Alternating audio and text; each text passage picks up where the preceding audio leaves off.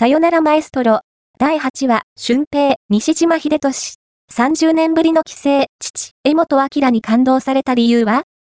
前話のネタバレあり、西島秀俊さん主演の連続ドラマ、さよならマエストロから父と私のアパッシオナート第8話が、3月3日に、TBS 系日曜劇場枠日曜午後9時で放送される。